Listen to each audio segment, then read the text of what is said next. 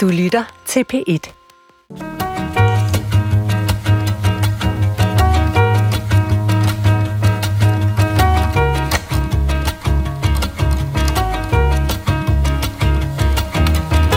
da der engang jeg var til frisør for nogle år siden, så kommer der en kunde, og så har han simpelthen taget varm gløk med i en termokande, og han har taget hjemmebagte småkager med til sin frisør og den anden frisør. Og så sidder jeg der i stolen ved siden af.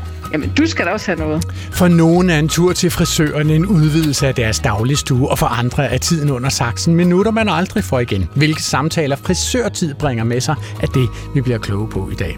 For du sidder med lyttebøfferne rettet mod det sted på P1, hvor vi nærstuderer sproget og finder ud af, hvilke hemmeligheder, der gemmer sig i det. Og for at tale om det særlige sprog, der kan udfolde sig mellem en frisør og vedkommendes kunder, har jeg inviteret en af Danmarks allermest erfarne frisører ind i studiet. Nogle af hendes kunder har hun klippet i mere end 50 20 år. Hun er udlært i noget, der hedder 1967 og bestyrer et utal af skarpt klippende hænder i sin salon Gunbrit Coiffure i den dyre ende af strøget. Velkommen til dig, Gunbrit Seller. Tak skal du have. Gunbrit, altså hvis du helt selv skal bestemme, hvad foretrækker du så? Altså at, at småsluder dig igennem sådan en helt klipning, eller at tige helt stille? Altså jeg vil egentlig helst være meget stille, øh, fordi det er også sådan noget øh, nydelse i at klippe, fordi man går ligesom ind i den proces og det tekniske arbejde og sådan noget, så jeg nyder faktisk meget at have ro. Øh, og det kan mine kunder godt mærke. Og selvfølgelig er der kunder, hvor man har klippet i rigtig mange år, som gerne også kommer, fordi det er hyggeligt og vil snakke og sådan noget. Så snakker man også, ikke? Men øh, jeg prøver, at det er meget fagligt, når jeg skal tale. Fordi der er, det er jo en stor oplevelse at gå ind og blive klippet. Øh, det er jo noget, du ikke kan det er noget, du ikke kan tage af, så du skal være, det skal være en succes. Og jeg føler faktisk, at det er at være til eksamen syv gange om dagen, når jeg klipper. det føler jeg, ja, det ja. føler jeg. Det er en eksamen, fordi folk kommer med nogle meget høje forventninger. Så jeg føler også en vis ret til at være professionel, og ligesom, at de får den oplevelse. Okay. Vi går jo meget længere ind ja. i det, Gunbrit, men en anden gæst i dag har det, som hedder anekdotisk erfaring fra samværet med sin frisør. Hun er, hun er her mest for at holde vores pick op nede i de sproglige riller i virkeligheden. Hun er seniorforsker ved Dansk Sprognævn. Også velkommen til dig, Eva Skaft Jensen. Mange tak. Eva, hvor meget betyder det for dig, hvilken frisør du overlader dine mørke øh, hårlokker til? Det betyder vældig meget. Det er en tillidssag, og jeg, når jeg har fundet en frisør, jeg sætter pris på, så bliver jeg der meget længe. Og hvor længe, har, hvor, hvor længe har, du, har du været sammen med din nuværende frisør? Og vi har nok været sammen i 8 års tid efterhånden. 8 år? Ja. Okay, ja, altså, altså, godt, ja. altså på sigt, så kan det jo være, at du nærmer dig Gunbrits ja, ja. rekord. Hvad, ja. hvad, er det, hvad er det længste, Gunbrit sælger? Altså, at du har mm. klippet et menneske? Ja, men altså, det sjove er, at der kom en kunde ind i sidste uge, og så sagde hun, du har klippet mig for 55 år siden. så kunne jeg jo regne ud, det kunne ikke være i København, så så måtte det være i, så det var i Aalborg.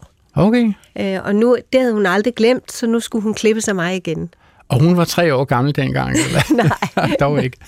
altså, jeg er jo 73, ikke? Okay. Så, så, og jeg var jo 13, da jeg kom i lære. Ja. Så, og jeg var i Aalborg til jeg var 20, og så kom jeg til København. Hold da op. Okay. Så, så derfor har det jo en lang historie. Så 55 år faktisk? Ja. Ja, mageløst. Nu her vil jeg jo faktisk normalt introducere en tredje gæst, som kunne su- supplere Gunbrit Seller med erfaringer fra frisørsalongernes samtalerum. Men i dag så har vi valgt, at den plads optages af jer, kære lyttere, fordi vi har nemlig spurgt på Facebook og andre steder, hvilke lyttere, som har interessante erfaringer med det sprog, som man har med sin frisør eller med ens kunder.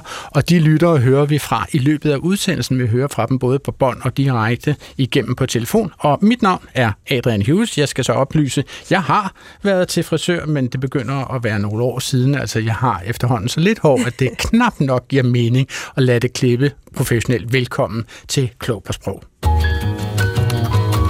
Ingrid Bang Jensby tager helst høreværn på, hvis jeg er nødt til at gå til frisør.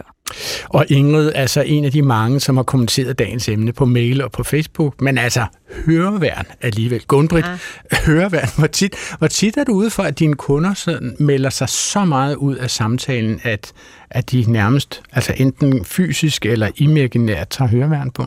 Nej, det har jeg ikke oplevet. Men, men jeg vil sige, det er godt at være, have en god øh, situationsfornemmelse. Altså mærke efter, hvor kunden er. Fordi det kan, ligesom det er en nydelse for mig at klippe, så kan det også være en nydelse for kunden at gå til frisør. Jeg har for eksempel også nogle kunder, der nærmest falder i søvn. Okay. Fordi det har også noget med dine bevægelser at gøre. Hvis dine bevægelser er rolige, så virker det jo meget afstressende på folk. Jeg har fa- faktisk klipper, jeg klipper faktisk ret mange mænd, og de mænd, jeg klipper, det er tit, de falder lidt i søvn. og, øh, og mænd har tit behov for at være stille. Og det synes jeg, man skal respektere og have, og, og, og de respekterer også mig, at jeg gerne vil klippe. Ja. Så jeg, jeg synes ikke, det der har jeg ikke været ude for, men, men det er da noget, som jeg håber, at der er nogen, der tager ved lære af, når de hører det her, fordi det er godt at vide, hvor man er med sine kunder. At nogen gerne vil melde sig ud. Ja. Fuldstændig. Ja.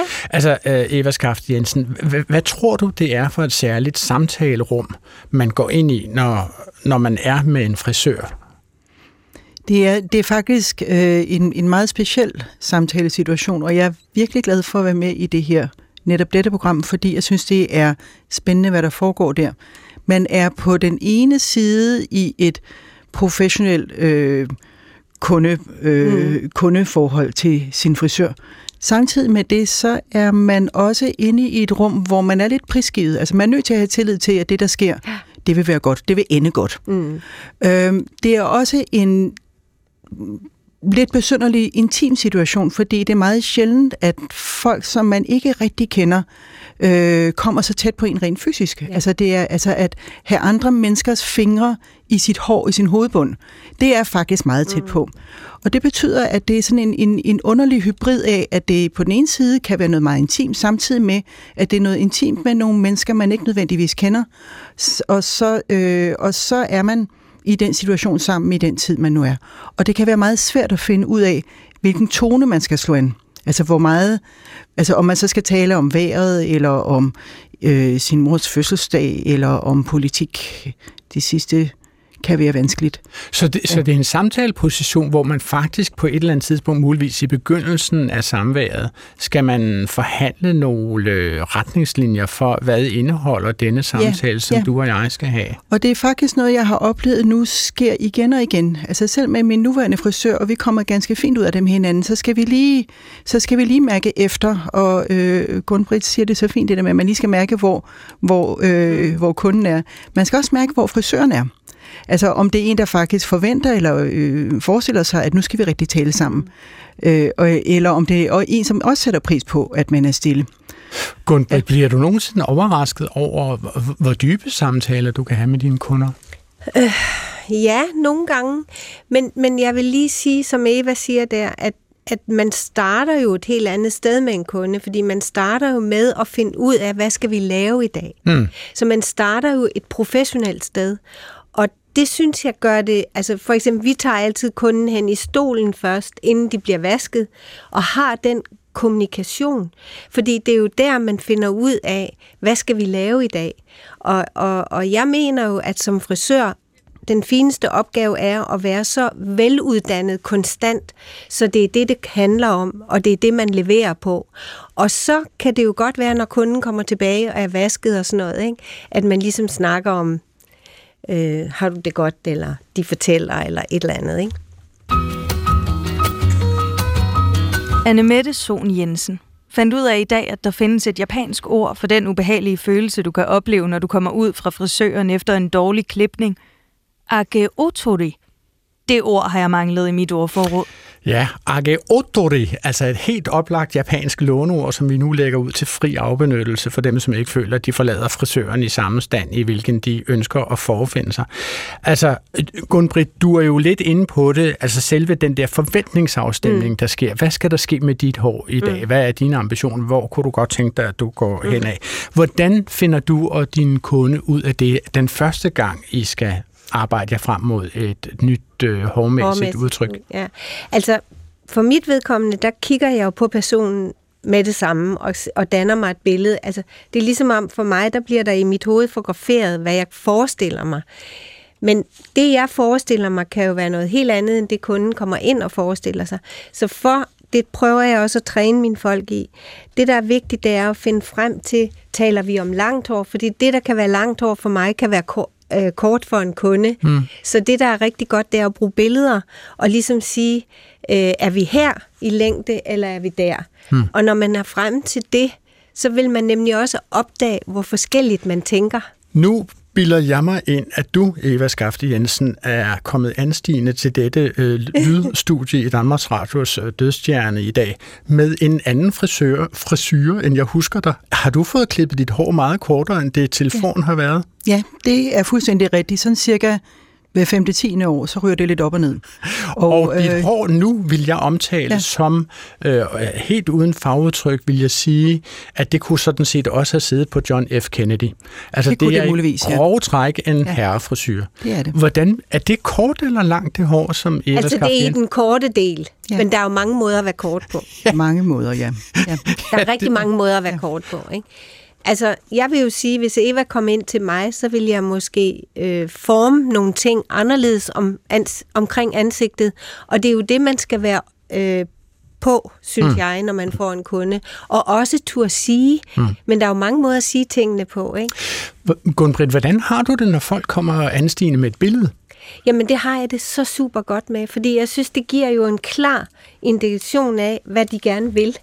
Og så kan man sige, det der synes jeg er lidt gammeldags, men skal jeg lige vise dig, hvor jeg synes, vi skal hen ad? Nej, jeg synes, jeg elsker det der, fordi det er jo også en måde at skåne begge parter på. Altså, vi behøver ikke at skære et repertoire fra her, langt hår, til herop. Vi ved, hun kommer med noget, der er kort, jamen så er det der, vi skal lege. Okay, så, så, det, så du synes, det er en god retningspil ja, for, hvor I er og, på vej Og hen? jeg vil sige, tendensen er, nu er jeg jo rigtig meget på skole i London hos Vidal Sassoon altid og sådan noget, og fra at vi altid har haft modeller, som bare skulle holde deres mund, og så skulle de sætte sig ned i stolen, så kommer de nu med billeder, og lærerne er blevet trænet i det, at man kigger på, hvad de vil. Eva Skaft Jensen, når nu du har haft øh, din frisør i forløb i otte år, har, har du og din frisør afstemt et sprog mellem jer, som nu er så nøjagtigt, ja. at I ved præcis, hvor I er på vej hen? Ja, øh, ja, det har vi faktisk, og jeg kan da sige, at nu det hår, jeg havde før, det var sådan en, en lidt halvlangt med etager. Og der øh, havde jeg altså nogle meget specifikke ting, jeg ønskede mig netop, altså det skulle være halvlangt med etager, og de korteste etager skulle være så lange, at jeg kunne trække dem tilbage, når jeg lavede mad, mm. og sætte dem fast, så det ikke, jeg ikke stod og dryssede ned i maden. Og det forstod hun udmærket. altså at, at, at, at der var sådan nogle, der var nogle praktiske hensyn, som skulle tages. Mm. Øh, og altså trække dem tilbage? Altså skulle de tilbage og hvile bag ved ørerne? Nej, altså man kan sætte det fast med en klemme oppe bag uh. på hovedet.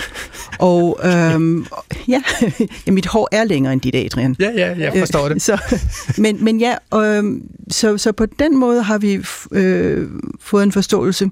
Hun forstår også, at når jeg mener kort, så mener jeg kort. Okay, og det er kortere end andre vil sige kort? Ja, men, okay. men det skulle vi lære. Ja. ja. En af de lyttere, som har henvendt sig til os om frisørsproget, er Astra Karabasic fra Næstved. Hun har, hvad jeg vil betegne som en ret øh, en længere redselsberetning, som I mm. her får at lov at høre i sin fulde udstrækning. Det tager cirka fire minutter. Hun fortalte den i går til min kollega Tobias Hermann. Det var sådan, at øh, jeg var højgravid øh, og skulle have mit første barn i 2011, øh, og tænkte, at øh, nu skulle jeg klippes, fordi det ville ikke være tid til, øh, når man har fået en lille en. Øh, og så undersøgte jeg på nettet, hvad for nogle frisører vi har her i Næstved, og så fandt jeg en, som jeg skulle klippes hos. Mm. Og hvad og skete der så, da du kom derned? Jamen, jeg havde forberedt mig, havde billedet med øh, af frisyren, så jeg tænkte, det kunne ikke gå helt galt, nu hvor der er et billede. Og så viste jeg billedet til frisøren, hilste på hende, og så kiggede hun på billedet i, jeg tror ikke, hun brugte mere end 5 sekunder at kigge på det, men det kunne hun sagtens klare, og så gik hun i gang. I mellemtiden hvor hun blev hun ved med at klippe, og jeg kiggede, og det så ikke helt rigtigt ud, og så spurgte jeg hende, er du sikker på, at det ligner det på billedet? Ja, ja, det var hun helt sikker på. og så fortsatte hun. Øh, og helt pludselig så har jeg pandehår, og jeg kigger, og nej, det var ikke som billedet var. Jeg ville ikke lige kigge en gang til. Nå ja, det kunne hun jo godt se. Øh, og så fortsatte hun bare med klip, og så begyndte jeg at græde. Nej. Og ja. øh, og det, der sker jo, at hun fortsætter med klip. Øh, prøver ikke rigtig at trøste mig. Hun fortsætter bare at klippe, mens jeg sidder i stolen og græder. Var, var, var, var der andre jo, i frisørsalongen også på det her tidspunkt? Det sidder jo andre kunder og venter på, øh, at de bliver klippet, og, og der sidder jeg og græder, og jeg tænker, åh oh, nej, åh oh, nej, lad os bare få det her overstået. Øh, og det værste er, at hun får klippet, Og så spørger hun, om jeg er tilfreds, øh, og jeg kan ikke sige andet end ja. Så det jeg gør, er, at jeg betaler for det, Ja. og går ud af bæksen, og ringer til min mand og stortuder. Øh, og han var jo på vej hjem fra arbejde, så vi aftalte, at vi skulle mødes i by. Og så kan jeg se ham komme øh, sådan imod mig. Øh, han trækker sin cykel og kigger på mig, og jeg kan se i hans øjne, at han er ved at dø af grin.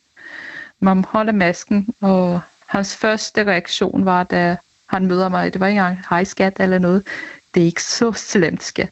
Det går nok. Hvorfor, Ja. øh, hvorfor var det, at du sagde, at du var tilfreds nu, hvor du ikke var det? Det var nok fordi, at jeg ikke jeg havde en konflikt, og jeg var ked af det. Jeg var pinligt berørt, og, og det sad jo kunder derinde, og jeg ville heller ikke have, at hun skal have, at de er, altså, er bekymrede for at klippes hurtigt hos hende. For mig var det jo bare at komme ud af situationen hurtigst muligt. Mm. Øh, ja, det var det jo. Blev du, altså, blev du så glad for det på noget tidspunkt? Overhovedet ikke. Nej, okay. Det eneste tidspunkt, jeg er glad for det, er jo ved, at jeg sidder og kigger på det nu, på billeder, og griner af det, og tænker, ej, ej, ej, ej. Hvad, hvad tror du egentlig, det, det var, der gik galt mellem dig og frisøren der? Det, det gik galt er jo, at hun, øh, det der skete er jo, at hun kiggede ikke øh, på billeder nok, og jeg skulle nok have advaret hende, eller fortalt hende, at det ligner ikke det øh, langt før. Har du også, Øh. øh. har du også igennem den her altså, ekstremt dårlige oplevelse, kan jeg forstå, med frisøren, fundet ud af, hvad det vigtigste ved en frisør er for dig? Helt sikkert. Hvad er det? Det er tilliden, øh, at jeg kan øh, lade hende klippe mit hår, uden at være bekymret for, hvordan ser jeg ud, når jeg forlader det her sted. Ja. Øh, og det er det der med, at jeg ønsker ikke helst ikke at sidde og small talk, øh, bare fordi man sidder i stolen. Altså, selvfølgelig er det hyggeligt, hvis man har et fælles emne, eller man har noget, man har lyst til at tale om, men det skal ikke være et must. Øh, og så er det, at den frisør helt sikkert skal have empati. Hvis der sidder en, der græder i din stol, så skal du ikke bare blive ved med at klippe. Nej, det burde lige... næsten også være et minimum, ikke? Men, men altså, når du siger lige- tillid, altså, hvad, hvad skal der så til for, at du har tillid til en frisør? Det er, at jeg ved, at hun kender mit hår, og hun ikke vil gøre noget, som hun ved ikke vil klæde mig. Ja, altså Eva Skaft Jensen, nu skulle man jo tro, at sådan et billede der, det var en, en meget klar og forståelig, det, det er dybest set et sprog jo at vise et billede. Hvad ja. Tror du er gået galt i kommunikationen mellem Asra Karabatic her og, og hendes frisør? Det er jo svært fuldstændig at sige, hvad der er gået galt, men det lyder meget som om den pågældende frisør simpelthen ikke, faktisk ikke har forstået, hvad det var, kunden ville have. Og måske, måske har hun tænkt, ja, ja, det er fint, men det vil jo ikke klæde hende særlig godt. Så i stedet for, så sørger jeg for, at det bliver pænt. Øh, Hun har jo Ja. også en faglighed Ja, det har hun. med, kan man sige. Altså det kan godt være, at hun har haft en forestilling om, at det kunne være klædeligt, hvis man lige gjorde sådan og sådan og sådan. At billedet kan være et udgangspunkt. Gunn-Britt, er det også sådan samtidig, at frisører tænker, måske skal vi give denne kunde en gave, som vedkommende ikke havde set komme, eller ikke havde ønsket sig, Nej. eller ikke havde formuleret? Nej, jeg, sy- jeg synes her, der er der noget, der går fuldkommen galt, og det er kommunikation. Ja. Fordi kommunikation, det er derfor, man tager kunden hen i stolen først. Det er der, du finder kundens, finder ud af, hvad vi skal sammen. Øh, og, og billeder kan du bruge som bare for at fornemme, hvor de er, men, men øh, det er kommunikationen, der er gået galt her. Det er mm. derfor, den snak er så vigtig. Så hvad gør du for at opbygge den tillid mellem Jamen, dig det gør jeg ved at kommunikere. Og ved at sige, og jeg afslutter tit min samtale med kunden, inden de går til vasken, ved at sige, er du tryg? Okay, du bruger simpelthen ja, ordet tryg. Ja, er du ja. tryg ved det her? Ja. ja. Og, og også fordi, i min personlige situation, der har jeg mange kunder, der kommer ind, og nu har de besluttet sig for, at de skal klippes af mig, og så har de brugt de penge på det, og så siger de, du må gøre, hvad du vil. Og det accepterer jeg ikke, uden at finde billeder og have en god snak først. Fordi det er godt, at jeg må det, og det er også dejligt, men det er faktisk ikke så trygt, som derfor er min kommunikation rigtig vigtig. Så det er ikke trygt for dig, Gunn-Britt? Nej, altså, ikke at, hvis at de blive bare... sluppet fuldstændig fri på marken? Det er dejligt, og jeg kan, og jeg gør det også, mm. men jeg snakker først. Jeg fortæller, hvad det er, vi skal. Nu hørte vi Asra Karabasik Ja. her sige, at, at øh, frisøren kun havde brugt cirka 5 sekunder på at kigge på billedet. Ja, men det- Altså, hvor længe vil du normalt øh, bruge på Jamen, en jeg vil bruge måske meget mere tid på at kommunikere, og så sige, okay, det kan jeg godt se, men skal vi ændre lidt på det der og det der, hvis jeg bruger billedet? Ja, ja. Fordi Altså- du skal jo huske, undskyld jeg afbryder, du skal jo huske, at det billede, hun kommer med, sådan ser hun jo ikke ud. Hun har måske brede kindben, eller rundt ansigt, eller høj pande. Så du er nødt til at gå meget dybere ind i folk og Ja. deres ansigt. Det er ikke bare, man kan ikke bare gøre. Nej. Altså, jeg kigger tit på billeder af. David Beckham, for eksempel. Ja. Han har jo haft mange forskellige Ja, hovedpragter ja. gennem ja. sin fodboldkarriere. Og, og jeg tænker, det kunne vel nok være dejligt, men jeg vil Ja. ja. sige, jeg får jo aldrig David Beckhams hverken hage eller kind- kindparti. Øh, nej, det gør du ikke, men du kunne måske godt få ideen. Du kunne Til en hanekamp, have, hvis det det kan det. så diskuteres, ikke? Men man kunne godt bygge noget op omkring dit ansigt, ligesom du sagde før, at du er helt holdt op med at blive klippet, fordi der ikke er så meget. Selvfølgelig er der det. Man kan gøre noget ved alle. det påstår du hårdnakket. det forstår jeg. Camilla Nissen. Hos min lokale frisør kan man krydse af i stille behandling, når man booker. Ja, det er Ah, dejligt. Øh, lytteren øh, Niki Antonia fortalte i går min kollega Tobias en anden redselsberetning fra en lille nordsjællands by, som skal forblive navnlys i den her sammenhæng. Den ligger i nærheden af kystbanen, og hun byder altså ind med følgende øh, hæslige beretning. Jeg var til frisøren med min søn, som var i de tidlige teenageår. Så spurgte frisøren øh, min søn, øh, om han havde haft en god sommerferie. Og så sagde han, ja, altså hans bedstefar var syg, og det gik ikke så godt i skolen, og hans forældre var lige blevet skilt. Og så svarede hun, det var da dejligt. Nej, nej, det gjorde hun ikke. Jo, det gjorde hun. Hvordan, Øhm. hvordan havde din søn det med den oplevelse? Men han, han følte sig ikke særlig hørt. Han var, han var ret rystet over, at hun kunne svare det og referere stadig til det. Så Det kan man da godt forstå. Det var da overhovedet ikke en, en god sommer. Men, men hvorfor tror du, at øh, frisøren stillede spørgsmål uden at lytte? det kan være en del af deres forretningskoncept, at det egentlig er noget, de skal small talk lidt med kunderne, og de øh, på den måde giver udtryk for at være venligsindet og vise interesse. Det der med at vise interesse og, og, og være nærværende, hvor, hvorfor det, skulle det være særlig vigtigt i frisørfaget? Jeg tror, det er fordi, det er meget intimt at gå til frisør, og man så åbner sig over for nogen, man er så intim med. Øh, man går til den samme frisør. Jeg skifter ikke frisør, hvis jeg kan undgå det. Øh, jeg tror, derfor er det vigtigt for folk også at øh, komme til en frisør, som, som hører dem og ser dem, og så de er lidt venskabelige. Hvad, altså har din, din søn var rystet efter oplevelsen. Har han, altså, har han fået en anden frisør i dag? Ja, ja, nu kører han 40 kilometer for at gå til frisøren. Han har så også fundet en god en, der også lytter. Eva Skafte Jensen, hvad vil du tro er gået galt i den her, det er jo dybest set en slags small talk, Ja. de forsøger at få ja. I gang. Hvad er det, der går galt her?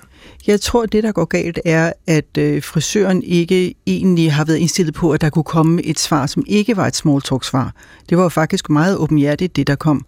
Og det har hun så tilsyneladende faktisk slet ikke opdaget.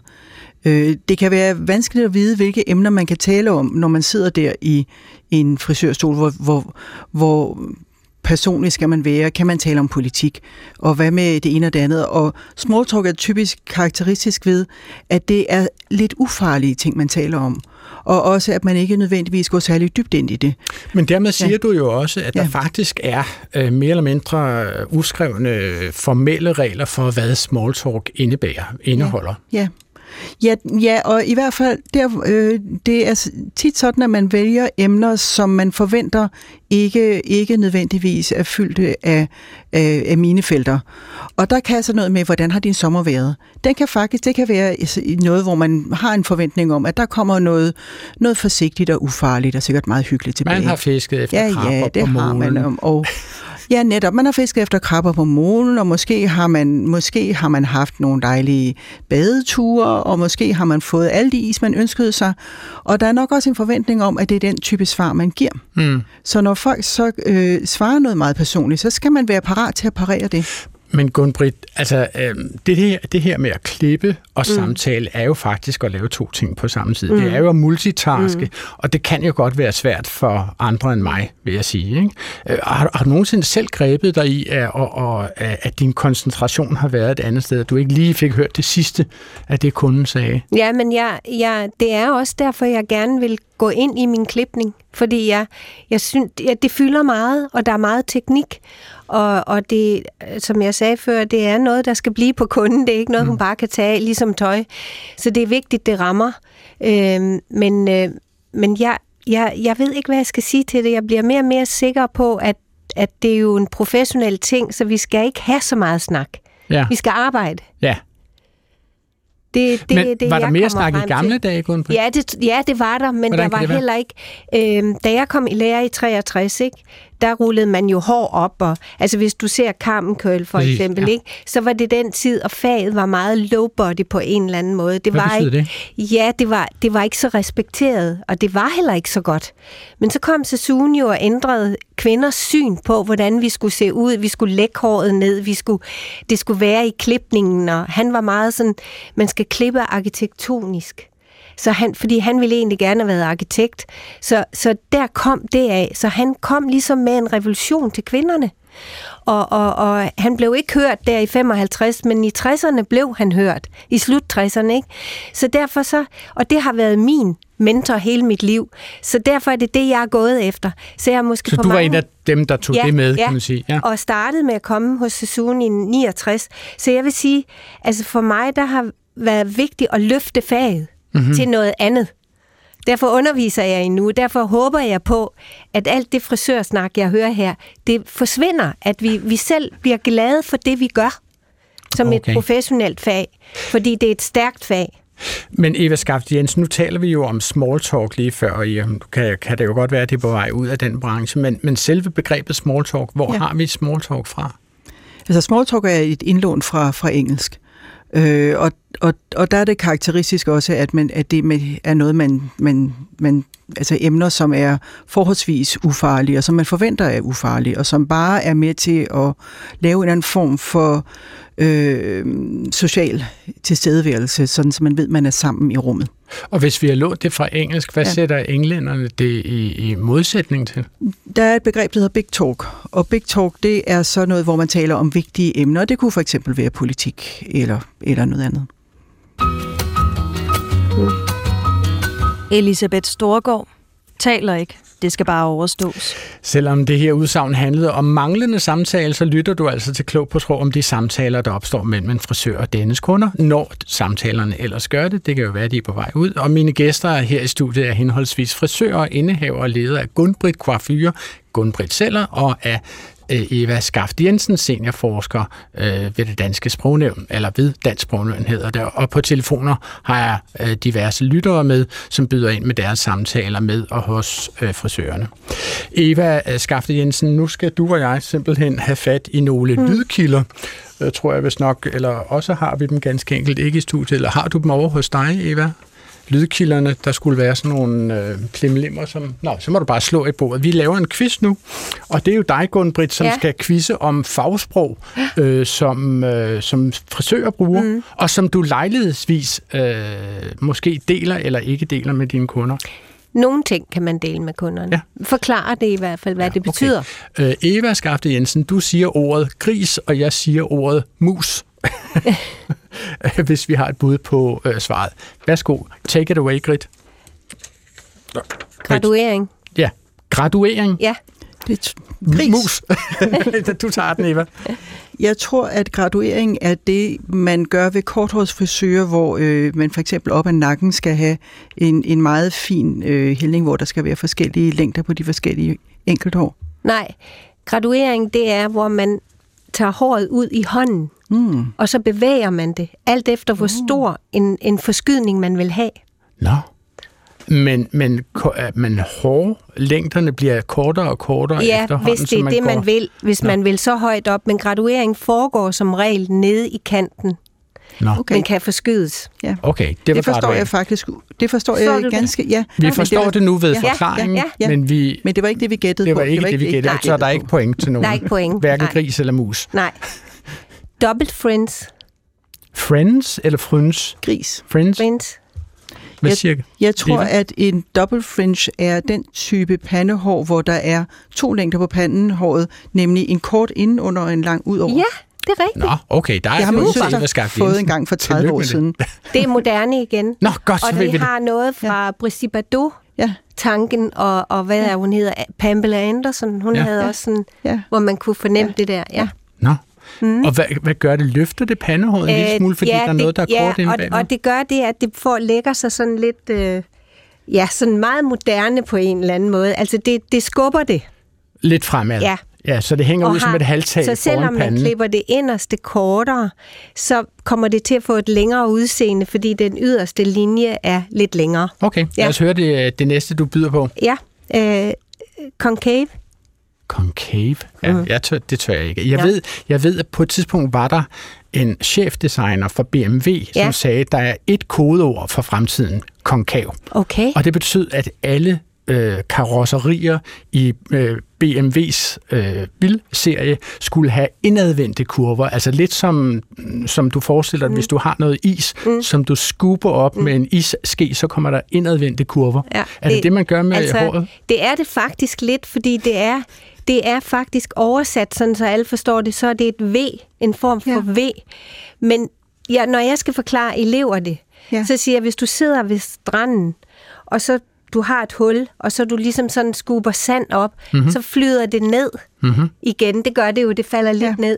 Det er det, der sker, når du klipper en concave. Mm. Fordi Er det et V, halvt point så- til mig Det er det faktisk. Ja, Nå, jeg det synes, du var sagt. inde på noget af det rigtige. i, i den retning? Det var bare jeg med et biler. Ja. ja, ja.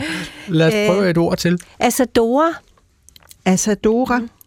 Sagde du altså Dora? Nej, jeg sagde Asadora. Altså Dora? Ej, jeg er blank. Jeg er helt blank. Fuldstændig også. Det Øh, lyder som et navn. Det lyder Øh. som noget meksikansk, vil jeg sige. Øh, Eller måske nej. spansk. Nej. Øh, det var en af Sassoons første klipninger. Han øh, skabte oh. i, hal, i slut 60'erne, vil jeg tro. Ikke? Og kan det passe, at det faktisk er, er navneklingende? Er Ja. det det opkaldt efter modellen eller efter? Ja, det Ja, kunne det. ja, Ja, ja. det var Ja. i hvert fald er det en af de sværeste klipninger, jeg har lavet. Okay. Ja. Og hvordan ser den ud? Den er skrå, og den er skrå helt op fra kindbenet, men den er skrå, så den går meget den vej ned, så den går Skråt helt ned på mod ryggen. din højre ja. skulder. Okay. Og det er det sværeste, fordi hver gang så kunden bevægede hovedet, mm. så fløj der jo noget frem. Ja. Så det lå ligesom... Men altså Dora bruger vi i dag på en meget moderne måde, så vi åbner op. Vi kalder det åbning i dag. Men det er fremsprunget af det, han, han var jo så begavet. Alt det, han fandt på, det bruger man i dag, men på en moderne måde. Så, Så men det, jeg I har laver, det er klippet- sådan en slags light-udgave af en Asadora? Ja, og, og man bruger, det er så mange gange, hvor jeg tænker, gud, det er sprunget ud af Asadora dengang. Må jeg spørge, en oprindelig Asadora, ville Ja. den have skjult halvdelen af ansigtet? Nej, Så? den ville have været meget åben. Nå, Fordi det var det, den var. Den var lidt for åben. Den gik meget sådan. Og hvor mange Altså er smukke ned her. til skulderen. Ja, hvor mange er smukke lige på det her punkt. lige under hagen, Ja. som du peger på, Ja. din, din men men hage. det, det gjorde man dengang. Og det var, jeg klippede den med Sassoon selv. Jeg er blevet undervist af ham. Jeg har været så heldig en gang. Okay. En gang. Vi kan nå et ord til, Ja. Gunbritt. Øh, forskydninger.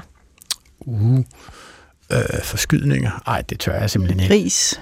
Prøver jeg. Nu prøver jeg. Øh, altså, det lyder jo som om, det kunne være en særlig form for øh, det, som man i min barndom kaldte for etager. Eller som Ja, og etager er for Ja. mig sådan et Ja. fyfyord.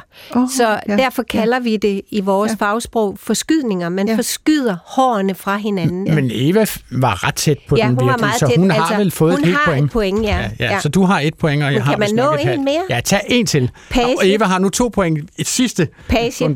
Page? Mm. Ja, Ja. det er Mirel, øh, Mus.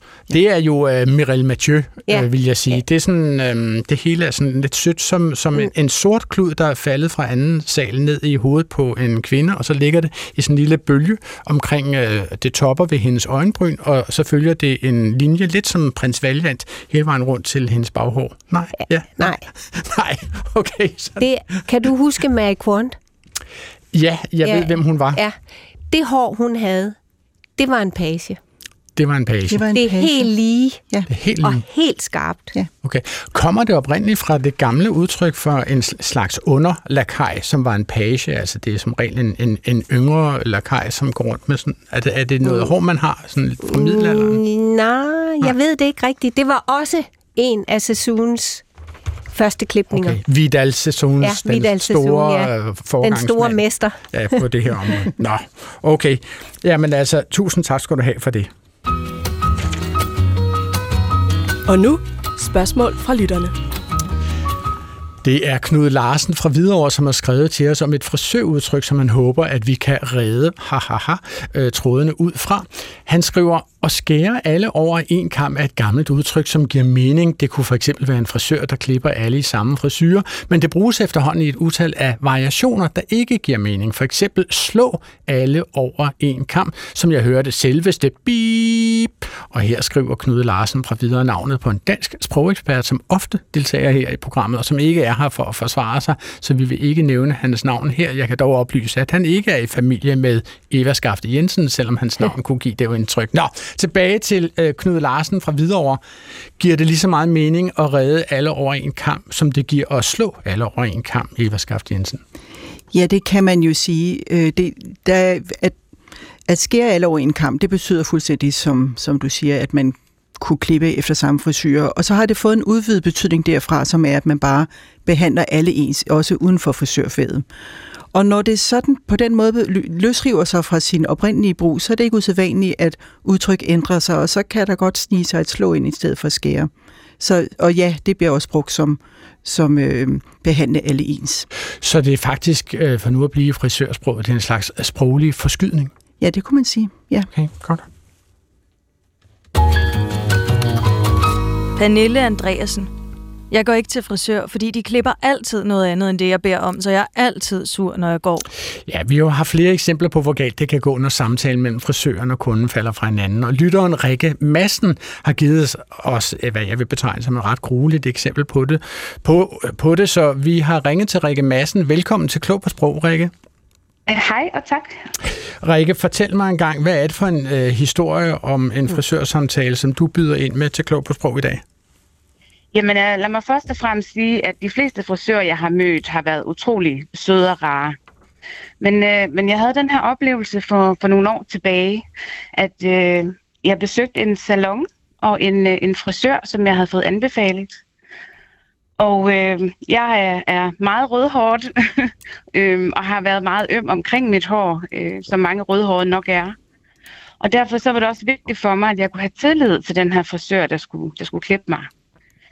Men øh, allerede faktisk fra da jeg satte mig i stolen, så konstaterede hun meget tørt, at jeg der var meget rødhårdt. Altså det var næsten et skældsord. Og så Øh, forts- det, det er jo noget ret indlyst, kan man sige. Det er jo ikke breaking news for dig, at du er rødhåret. Det vidste du formentlig Nemlig. godt, før du satte dig i frisørstolen. Men, men, men, men hvilke associationer havde hun til dit røde hår? Jamen, hun gik faktisk i gang med at liste en masse mennesker op, som, øh, som hun kendte eller havde kendt, der var rødhårdt, og som hun mente øh, ikke havde været værd at samle på i virkeligheden. Nå, hvordan det? Øh, jamen, ja, altså det, hun nævnte blandt andet en, en tidligere veninde, der havde stukket hende i ryggen. Øhm, altså en helt lærer- korporligt med en kniv, eller? Eller Nej, bare altså- sådan i overført betydning, faldet hende i ryggen? betydning, lige præcis, ja, ja. nok. ja. Ej, jeg bliver Og helt bekymret. og øh, en lærer, som øh, heller ikke havde været særlig rar, som også var rødhåret.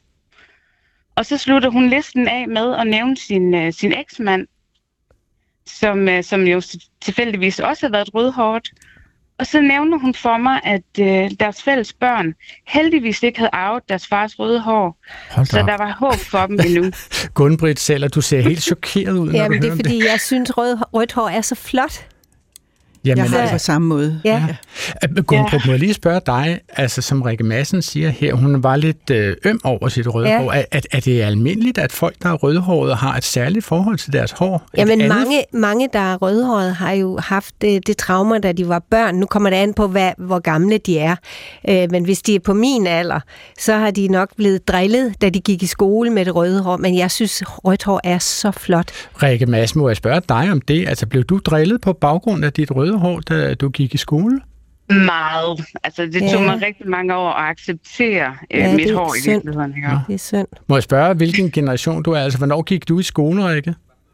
Ved du hvad, jeg er fra 81. Okay, okay. så du har gået i skole der i 80'erne og i starten af 90'erne? Ja, det er Nå, præcis. så der gjorde man det stadigvæk? Der mobbede man stadigvæk med rødt hår. Hvornår holdt folk op med at... Altså, nu kan man sige... Altså, de er åbenbart ikke holdt op med at drille dig, men det var vel ret, ret specielt, at du var hos en frisør, som begyndte at komme med alle disse associationer til rødt hår. Må jeg spørge, hvad gjorde du i situationen? Den lyder jo helt afsindig ubehagelig. Ja. Øh, det var det også. Altså, det var virkelig sådan, når jeg sådan sidder og snakker om det nu, så får jeg stadigvæk sådan helt ondt i maven over det. Nå. Øhm, og, og jeg, må, altså, jeg var mest af alt chokeret, fordi jeg tænkte, det her, det, det, det, det hører jeg ikke, det her. Øhm, så det måtte være min hjerne, der ligesom spillede mig et pus i virkeligheden, ikke? Altså, rejste du dig op og gik, eller hvad? Nej, desværre. Altså, det ville jeg jo ønske på bagkant, at jeg havde gjort. Okay. men, øh, men jeg blev siddende, og så tænkte jeg, ved du hvad, jeg er bare nødt til at, at, at holde ud. For jeg anede heller ikke, hvordan jeg skulle egentlig ja, det ved jeg ikke, forsvare mig selv, Nej. eller sige fra over for frisøren. Ej, man, kan ikke, man kan jo ikke forsvare sig imod fuldstændig irrationelle øh, associationer og, og krydshenvisninger den slags. Gunn-Britt selv, og fortæl mig en gang, hvad ville dit råd til, til Rikke Madsen være, hvis, øh, hvis den her situation skulle... Jamen, jamen, altså, jeg er ret chokeret. Jeg kan slet ikke forstå, at den opstår. Fordi øh, hvis der kommer en rødhåret ind til os, så er det første, vi siger, er det din egen farve? Ja. Og så dyrker man det og synes, det er så flot, fordi det er sjældent, at folk er rødhåret, rigtig Mm. rødhåret. Jeg har ja. faktisk en ansat, der er rødhåret, og hun har aldrig farvet det, og vi sætter så stor ære i, at det aldrig har fået farve. Ja. Så jeg vil jo gribe det fuldkommen anderledes an. Jeg vil sige, ej, hvor er det smukt, og hvor er det dejligt at se. Men hvad skulle Rikke Madsen have gjort? Ja, måske skulle hun have rejst sig og gå. Ja. Det tror jeg. Eva Skaft Jensen, hvad siger du til det? Det her, det er jo en samtalesituation, hvor man kan Ja, sige, at den, den ene ubehagelig. meget klart fornemmer, at hendes grænser bliver overtrådt. Altså, hvad vil du? Det er en meget mærkelig situation. Ja. Og øh, virkelig, virkelig uprofessionel. Altså, Ja. Og det er svært at forstå. Øh, jeg er lige så chokeret som Gunn ja. Ja. fordi øh, den frisør har jo ingen interesse i at gøre sig uvenner med sin kunde. Øh, og, og nu kommer der jo en... Altså, vi har jo ikke nævnt, hvilken frisør der taler om, men nu kommer den her histo- historie jo i omløb. Det har hun ikke lyst til. Nej. Så, så hvorfor hun overhovedet har begået den øh, fadese at blande sine egne personlige aversioner ind i billedet, det er, altså jeg forstår slet ikke, hvordan hun kan gøre det. Rikke, du kan jo høre, hvor chokeret mine deltagere i programmet her er, og som jeg også er. Så jeg vil sige dig tusind, tusind tak, fordi at du deltog med det her input til Klog på Sprog i dag, Rikke. Tak, fordi du vil være med. Ja, velbekomme. Tak skal du have. Og nu spørgsmål fra lytterne. For vi napper et lyttes, lytterspørgsmål til denne gang fra Benny Knudsen, som omtaler sig selv som en spinatfugl fra Randers. Han skriver, Min tur til frisøren forleden fik mig til at tænke over den mærkelige betegnelse, mit hår fik i min barndom i 1960'erne, hvor både min mor, som var damefrisør, og mange andre omtalte det som kommunefarvet. På ordnet.dk har jeg kunne finde forklaringen en lidt ubestemmelig kedelig farve, mørkere end blond og lysere end brun, som regel kun brugt om hår. Men altså, hvordan i alverden er det udtryk opstået, skriver altså spinatfuglen Benny Knudsen fra Randers, som også oplyser oprindeligt at være Fynbo, og den går til dig. Vil du selv kalde dit hår for øh, kommunefarvet, Eva Skaft Mm? Ja, det passer nok meget godt. øh, det er sådan en, en lidt mørk, blond farve. Øh, det, det fortaber sig lidt i, sådan i historiens forløb, hvornår det egentlig, og hvordan det egentlig opstod. Men noget, der kunne være ret oplagt, er, at kommune også betyder noget, der er fælles. Og det vil sige, at kommunefarve, det er sådan det almindelige, det er det, der ikke skiller sig ud. Og det er det, som gælder for alle, ligesom kommuneskoler og, og forskellige andet, øh, som man har til, til fælles. Okay. Gunn Teller, vil du kalde Eva Skafte Jensens hår for kommunefarvet? Nej, jeg vil nok kalde det mere mellemblond. Mellemblond? Ja, Øh, men det er mere for at tage et professionelt Ja. øh, udtryk på det. Ja. Øh, så det vil jeg gøre. Og så samtidig er det faktisk også lidt koksfarvet. Ja. Så kommunefarvet er simpelthen ikke et professionelt øh, nej, frisørudtryk? nej, det er det ikke, men det bliver nok brugt. Og jeg kunne ikke lade være med at hæfte mig ved, at den øh, definition, du læste op, der indgik ordet kedelig. Og det er rigtigt, at... Ja, undskyld, det, det er fra ordnet, det Jeg ved det godt. jeg ved det godt, det var ikke dig, der fandt på det. Men, men det er rigtigt, at nogle gange bliver kommunefarvet brugt på den måde, men det kan også bare være en beskrivelse. Altså Ja. det, som er sådan, som ikke nødvendigvis er rødt Ja. ja. eller sort. Ja. Det eller kommer jo alt sammen ja. an på, om man synes gennemsnitligt er kedelig. Nemlig. Det gør det nemlig. Belinda Senior Løvendal. Den mærkeligste situation må være dengang Lukas lavede en lydfil af os, fordi han syntes, at samtalen var for mærkelig. Og det her var åbenbart så sjovt for Belinda Senior Løvendal, at hun i Facebook-tråden taggede navnet Helle Jul Holm, for at de sammen kunne klukle over, hvor mærkelig en samtale Lukas åbenbart fik optaget på sin lydfil. Og Helle Jul Holm har faktisk svaret, ja, der øh, har du ret i, komma, det var så sjovt uden punktum. Ja, man skulle nok have været der, vil jeg tro. Eva Skafte Jensen, altså, øh, hvor, hvor stor er den frisørsalon, som du øh, betjener dig af, og nu har betjent dig i otte år? Øh, den er ikke frygtelig stor, og jeg ved ikke præcis, hvor mange ansatte der er, øh, men ikke mange, en 3-4 stykker, tror jeg. Den, før corona øh, var, der, var der to salonger, den ene øh, bukket under undervejs. Okay. Men ja, Jeg spørger, fordi ja. Ja. en af vores lyttere, Maria ja. Ja. Legard, har fortalt os om en frisørsalon, hvor der i den grad er liv og glade dage. Og nu tager vi med til fest i et lidt længere interview. Min kollega Tobias Hermann talte med hende i går.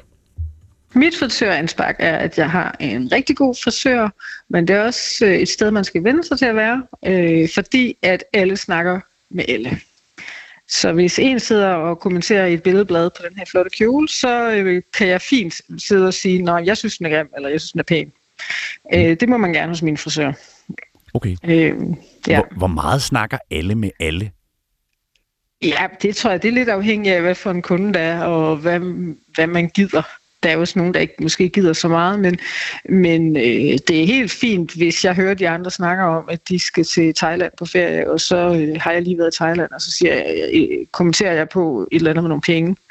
Mm. Øh, faktisk har jeg aftalt med min frisør, fordi de snakkede om noget med, at de skulle til London. Så øh, har jeg aftalt, at jeg, jeg skal nemlig også til London, så kan jeg købe hendes pund, fordi de snakkede om deres tur til London. Og når du, siger, når du Øhm. siger, at man skal vende sig til, øh, altså at nogen skal vende, at man skal vende sig til at være hos den frisør, øh, skulle ja. Du også selv vende dig til det? Ja, altså det er også der, øhm, altså jeg havde en meget, jeg havde en meget pudsig oplevelse, fordi der var en gang, jeg var til frisør for nogle år siden, så kommer der en kunde, og så har han simpelthen taget varm gløk med i en termokande, og han har taget hjemmebagte småkager med til sin frisør og den anden frisør, Ej, gud, hvor hyggeligt. og ja, mega hyggeligt. Og så sidder jeg der i stolen ved siden af. Jamen, du skal da også have noget. Og så får jeg gløk og hjemmelavet småkage, selvom jeg bare er en kunde i Bixen sammen med, med dem. Og det, ja, det var bare helt vildt hyggeligt. Ja. Øhm, og det var nok også der, jeg sådan begyndte at se værdien i det. Okay. Øhm, Hvad, hvad, altså, hvad synes du, det giver værdi til, til sådan en frisøroplevelse, når der er sådan, ja, man kan, det lyder jo næsten som en fællesskabsfølelse. Jamen, det er nemlig mega hyggeligt, og jeg synes også, at det, altså frisør kan godt, det er sådan lidt en mærkelig verden, fordi øh, når man kommer ind til en ny frisør, så skal man ligesom mærke efter, hvad er det for et sted, det her. Øh, skal jeg huske at have det pæne tøj på og sætte mig op eller ej, men det behøver jeg i hvert fald ikke tænke på hos min frisør, fordi når jeg kommer ind ad døren, så siger de alle sammen, hej Maria. Mm. Øh, så jeg føler mig bare hjemme der, øh, fordi at, at det er lidt en familiefølelse. Ja, okay. Og, og det gør, det, gør det det nemmere at gå til frisør, synes du? I hvert fald for mig. Altså, det kan jo godt ske dem, der ikke kan lide at komme der. De smutter. Dem, der synes, det er for meget, at vi alle, alle snakker med alle. Og øh, da hun blev Camilla, som min frisør hedder, øh, hun blev 30, så hun lavet hjem, fyldte chokolade, og så kommer hun selvfølgelig til os alle sammen med chokolade. Det, det tror jeg, der er nogen, der vil synes, det er for meget det gode. Ja. Øhm, men jeg synes, det er fantastisk, øh, fordi det er sådan... Når, det er en, der, der er noget familiært over det, selvom vi ikke er familie. Og hvad med, altså sådan, hvad snakker I om, når I er der? Jeg ved, ved du, sådan, man kan kommentere på, hvad der foregår over hos de andre, men, men hvor dybt går samtalen i det her lille frisørfællesskab? Ah, det er et godt spørgsmål. For, ja, det synes jeg er meget svingende.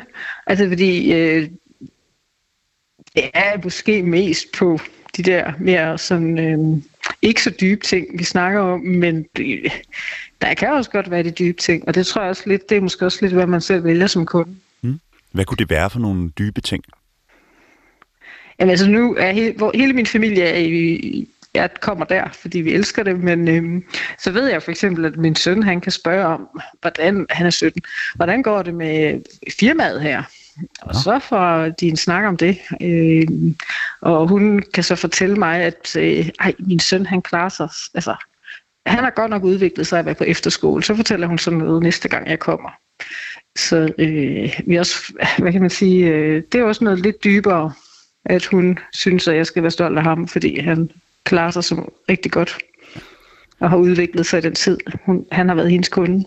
Tror du, at øh, dig og din familie kommer til at bruge den frisør, øh, til den ikke er der mere? Ja. Det, ja, det kan jeg ikke forestille mig andet. Øh, vi har jo, jeg har også sørget for, at der er mange flere kunder, fordi øh, jeg reklamerer for, hvor gode de er. Ja, altså, øh, så du vil lige næsten også have lyst til at anbefale den i radioen, eller hvad? ja, men I må gerne komme til i Hillerød. Ja, jamen, Øhm. ved du den, den, den giver jeg videre. Jeg, jeg tror faktisk, at, øh, at det var det, Maria. tak. Ja, det ligger jo fjernt at gøre reklame for navngivende frisørsalonger her i den her skattebetalte public service kanal. Så gløgtørstige Hillerød-borgere må simpelthen arbejde sig op og ned igennem salongerne, Mhm. mm-hmm. op og ned af hovedgaden, mens deres hår bliver stadig kortere, indtil de rammer et samtaleforum, som de føler for. Men, men hvad siger I andre to? Altså, øh, den her forbrødring mellem kunder og fagfolk, altså er den overhovedet ønskelig i det her omfang? Hvad siger du til det, Eva Skaft Jensen? Altså, som hun selv sagde, så er, det jo, så er det jo, hvad man gør det til, og hvad man har lyst til. Og hvis man sætter pris på det, så kunne jeg forestille mig, at det ville være rigtig, rigtig, rigtig fint. Du lyder og ikke som om, at du og er de det, man kunder, gør. som ikke har lyst til det, de så måske bare ikke kommer. At de hellere vil sidde stille og måske blive øh, falde lidt hen, mens Gunbrit svinger saksen. Ja. Hvad, hvad føler du selv for? Det sidste eller det første? Hvis der kun er de to muligheder. Jeg, jeg går nok efter noget mere tilfærdigt, men jeg kunne da godt forestille mig i en situation, hvor det, jeg faktisk ville synes, det var rigtig sjovt. Er der, er der lejligheder, Gunbrit, hvor det bliver nogenlunde så festligt, som det du hører her hos Ja, Camilla vi, altså i vi er, nej, måske ikke helt på samme måde, men vi er jo mange inde hos os. Vi er jo 23, Hold da op. og øh, det er jo mange. Men øh, hvis man har, vi har også nogle kunder, der gerne vil have det lidt roligt, fordi når de kommer ind, så virker det jo voldsomt. Men vi har jo fem kvarter mellem hver kunde, så det er det jo ikke. Øh, for vi har den tid, vi skal bruge, men det ser bare meget voldsomt ud. Men vi gør det, at vi tit spørger, vil du nedenunder og sidde? Fordi vi har også en etage nedenunder, så hvis man gerne vil have det lidt roligt, så kan man også flytte ja. derned. Der er sådan en lille safe space Ja, dernede ja, for folk, som, ja. Som gerne vil lade også, i Mange sidder og arbejder også, ikke? Okay, det er fair nok. Jo Bæk Pedersen er faldet i søvn i siddende stilling de sidste tre gange hos frisøren, fordi det er så rart. Nu er begyndt at advare frisøren, tænker det er sin sag at vække en fremmed, der sover. Altså til sidst vil jeg gerne tale med jer om, hvad for et forhold, som man kan bygge op med sin frisør over længere tid. Det er der nemlig også en lytter, som er budt ind med. Hun hedder Jeanette Hedegaard, og vi har med hende med på en linje. Velkommen til Klog på Sprog, Jeanette Hedegaard. Tak. Jeanette, hvor tit skifter du frisør? Jeg har haft den samme frisør i snart 20 år. Ja, og hvorfor denne trofasthed, Jeanette? Øh, jamen, både fordi han er en rigtig dygtig frisør, god til mit hår, men så har vi jo også gennem den her tid, der har vi jo altså, kommet til at snakke sammen og kender hinanden, og der er jo også en fortrolighed øh, mellem os, øh, og vi snakker om alt muligt. Det, ja. Har du et særligt svært hår? Jeg har krøller, og de kan godt være interessante. Ja. Nå, at have. Gunbrit, du nikker. Altså, kan det være en særlig udfordring, Jamen, når kunderne har krøller? Ja, fordi der er mange frisører, der bliver skræmt af krøller. Jeg synes, det er en skøn udfordring, og det skal, man skal jo bare vide, hvordan man er teknisk klipper det. Hvad, hvad er udfordringen med Jamen krøller? udfordringen er, at mange tror, man skal tynde et krøllet hår, og det skal du ikke. Du skal faktisk klippe det skarpt, fordi krøllerne lægger sig flottere. Okay. Så det er mere måden, man arbejder ind i hårene på. Men Jeanette Hedegaard, du siger så også, at I kan tale om alt dig og din frisør, som du nu har haft i de her 20 år. Altså, hvor, hvor, dybt, hvor dybe bliver de samtaler? Jeg synes, vi, vi taler ret meget sådan om personlige ting. Øh, ikke nødvendigvis, at vi afslører alt, men han har også han har sin egen salon, hvor det kun er ham, så det er jo også en ret fortroligt rum, mm. vi har.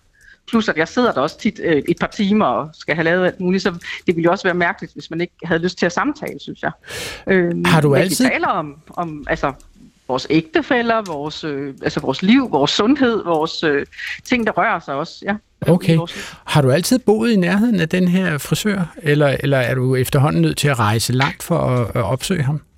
Ja, fordi jeg startede, han startede med at være min lokal frisør i København, og så er han så senere flyttet til Aarhus, og, og så er jeg, jeg, jeg er fuldt med Øh, øh, så jeg kommer derover og, øh, og bliver klippet. Men jeg, altså, jeg har så også en relation til Aarhus, jo. Så, øh, så det passer rigtig godt sammen. Men jeg er glad for, at jeg kunne beholde ham. Så det er ikke sådan, at du sætter dig et IC3-tog frem og tilbage udelukkende for at blive klippet? Nej, det gør jeg ikke. Men jeg, men det, jeg, jeg ved, at han har et par kunder, som har taget med den vej også er. Og hvad betyder det for dig, Jeanette, at du har opbygget det her forhold til din frisør igennem 20 år? Altså er han nærmest blevet en ven af familien, eller hvad? Ja, vi, altså, vi, jeg synes i hvert fald, at vi har en god relation, og det, øh, det, ved jeg ikke, det, det, det, det er et rart rum at komme i, øh, og det, øh, det er jo også en lidt intim oplevelse, synes jeg, sådan det der med, at man, der står nogen og piller ind i håret, så er det jo ret, rigtig, mm. for mig er det faktisk lidt vigtigt, at man, at man taler godt sammen. Men han øh, kommer ikke men han kommer ikke med til øh, dine børns konfirmation og sådan noget. Det er ikke der, vi er. Nej, vi mødes ikke privat. Okay. Øh, jeg ved ikke, det kunne godt være, at det var en mulighed. Mm. Øh, Okay. Men, øh, Jeanette så, så Hedegaard, tusind tak for dit input til Klog på Sprog her i dag. Tak for det. Tak. Før vi lægger saksene og fejrer totterne sammen på gulvet, så er der en aller sidste ting, som jeg gerne vil runde med jer, og det er jo, at man i nu en time frem fra nu af og frem øh, kan nå at komme med et bud på årets ord, som klog på sprog sammen med Dansk Sprognævn Kåre i vores udsendelse næste fredag. Øh, det betyder, at hvis man har blik eller øre for et eller andet ord, som er nyt i det danske sprog, et ord, som har fået en særlig betydning i år, eller et ord, som på en eller anden måde indkapsler 2023, så kan man skrive det til os eller til Dansk Sprognævn, så skal I straks sende det til klog på sprogsnabelag.dr.dk eller gå ind på Dansk Sprognævns hjemmeside og skrive det til dem der. Gunn-Britt Seller, har du lyst til at lægge dit ord, dit ja. bud på årets ord, op i hatten til alle de andre bud? Ja, nu snakker vi jo meget om, hvad der er blevet sagt meget i år. Det må man jo sige er inflation. Inflation? Ja. Ja, okay. Så inflation kunne ja. være dit bud ja. på årets ja. ord? Ja. Eva Skaft Jensen, har du andre bud på ord, som har gjort sig bemærket i løbet af året? Det bliver meget kort. Ja, men det er fagord, så det er i min verden. Det er mit år, hvor jeg har lært de to ord, kamelord og dromedarord. Okay. Øh, et kamelord er et, som, som har en top, og som typisk er karakteristisk med, at der er et stort bogstav inde i ordet. Jeg skulle, dromedarord har to, har Toppe. en top, og ja, nu, nu råder jeg lidt rundt Dromedar har en top, kameler ja. har to ja. toppe. Og iPad er dromedarord, og SoMe er et kamelur. Ah. Den får du lov til selv at indtaste på Dansk Sprognævns hjemmeside. Eva ja, det har Marianne Ratje gjort allerede. Nå, det er så godt. Det var alt, hvad vi nåede i Klog på Sprog for i dag. Tak til mine gæster. Gunbrit Seller, frisør og indehaver af salongen Gunbrit Coiffure i København. Og tak til Eva Skaft Jensen, seniorforsker ved Dansk Sprognævn. Og også tak til de mange lyttere, som bød ind med skrækkelige og festlige frisørhistorier. I redaktionen bag udsendelsen øh, er Tobias Hermann og Clara Witt, som også stod for teknikken, og mig, Adrian Hughes. Husk, at de altid kan sende jeres sprogspørgsmål og programidéer og bud på årets ord på klog på sprogsnablag.dr.dk. På genhør næste fredag op til Betters Radioavisen. Gå på opdagelse i alle DR's podcast og radioprogrammer. I appen DR Lyd.